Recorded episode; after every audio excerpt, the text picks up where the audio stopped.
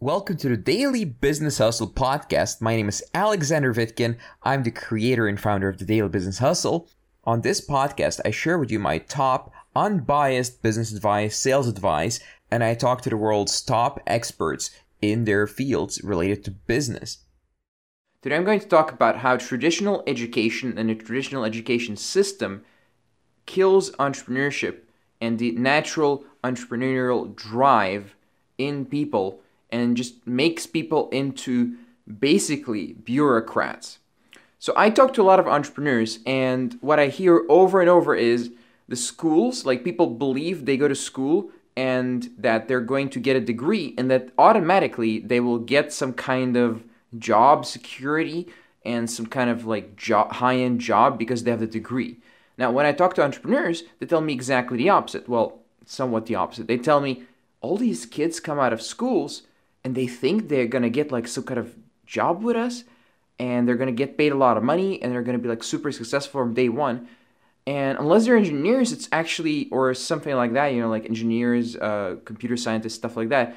It's generally complete nonsense because only in a few industries there is a huge in supply and demand difference uh, in the favor of the employees. But in most industries, if you graduated, you're actually really worth a lot less than someone who doesn't have a degree but has many years of experience.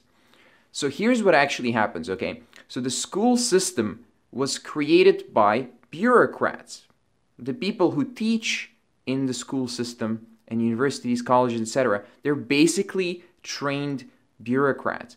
They need to check boxes and fill in a quota and that kind of stuff and teach like the curriculum they're supposed to teach they they can't even get fired necessarily. But they're not focused on results and they don't communicate with entrepreneurs. Like the professor most professors most college uh, teachers depending on if you go to college or university they don't talk to entrepreneurs that much. They're not like sitting there like what are we going to teach that is going to connect ex- with exactly what actual entrepreneurs need right now in the real world? So what happens is people come out and have all these like skills like excel and word but they don't know actual skills. They don't know sales. They don't know like recent marketing uh, they don't have recent marketing knowledge. They don't know how to run a business or even really support a business. They maybe barely can pick up the phone and make a phone call. And this is actually a huge problem because the entrepreneurs, the people who actually got results, the people who know what they're talking about, they are not eager to get into politics and change the system because for an entrepreneur, it, like politics is like almost anti-entrepreneurship. It's it's this system that is being designed now to take money from high producers and give it to low producers because that's how you get elected. You just say we're gonna give you stuff so you know, vote for me. That's how it generally works. And those people get elected and they they're not really entrepreneurs at all. They're like political families and whatever, right? So they set up, they help set up the school systems and um, everything that supports it uh, to create more bureaucrats, to create more people like them.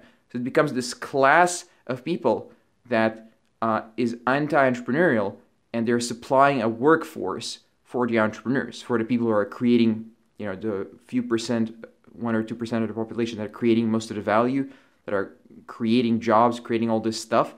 They're like looking to the system to give them qualified, smart people. And, and it's like, what is this? And they don't want to go into the system and work from within the system to fix the system because it's not profitable. It's it's very hard to make an impact. It's very hard to get elected. Um, without lying, without like saying, "Oh, you're gonna get all this stuff," right? So that that's a big problem. Real entrepreneurs they're moving away from being interested in politics, and and people are getting into politics that are really not qualified to uh, help create this um, educational system that's going to work for businesses, that's going to work to create more value. And the West, that's what's happening in the West, in my opinion, at least right now in the Western world and wealthy countries, it's not really growing that much because there's no more entrepreneurial drive. There's so much growth opportunity. Like anywhere you go as an entrepreneur, you see like, oh my God, look at this and look at that. There's so much growth opportunity. But it's not being taken advantage of because most people graduate and they don't want to really do anything. They just want like a safe little job. And entrepreneurs look at it and they're like, damn, this sucks. And some of us, you know, we, we try to educate you. We try to get people involved and to create stuff, but not through politics, but through entrepreneurship. And ultimately, I believe that if more people become entrepreneurs, then the system will fix itself. Then more people will teach younger people and mentor them. It's not going to be through the traditional system. It's going to be a brand new system, and it's going to replace the current system. It's going to be fucking awesome.